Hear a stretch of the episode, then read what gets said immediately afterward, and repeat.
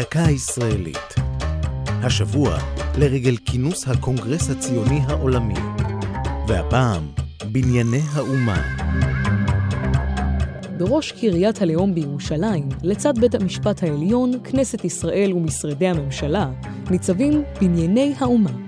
ברוח ימי בניית הארץ והלאום חברו הסוכנות היהודית, קק"ל והחברה הכלכלית לפיתוח ירושלים, להקים בבירה מרכז שיערך כינוסים בינלאומיים, עצרות ותערוכות, ויעצים את ירושלים כמרכז ישראלי ותרבותי.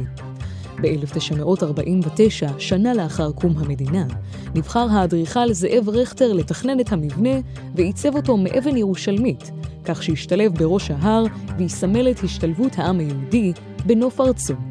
המבנה נחנך רשמית בשנת חמישים ואחת בקונגרס הציוני הראשון שנערך במדינת ישראל, על אף שהבנייה טרם הסתיימה. מאז הקמתם ערכו בנייני האומה אירועים רבים בתולדות המדינה. במלחמת ששת הימים שכנה במרתפיהם מפקדת אלוף פיקוד המרכז, וממנה נוהלה הלחימה על ירושלים. הכל התארחו שם, מפסטיבלי זמר ואירוויזיונים ועד משפטו של הפושע הנאצי איוון דמניוק. בנייני האומה משמשים עד היום משכנם הקבוע של כנסי הקונגרס הציוני. הקונגרס מקפיד לאחד אחת לחמש שנים את נציגי העם היהודי מרחבי העולם, על אף שאיבד מעט מחשיבותו מאז הקמת המדינה. זו הייתה דקה ישראלית על הקונגרס הציוני העולמי ובנייני האומה, כתב דניאל סלומון, ייעוץ הפרופסור יוסי בן ארצי, ייעוץ לשוני הדוקטור אבשלום קור.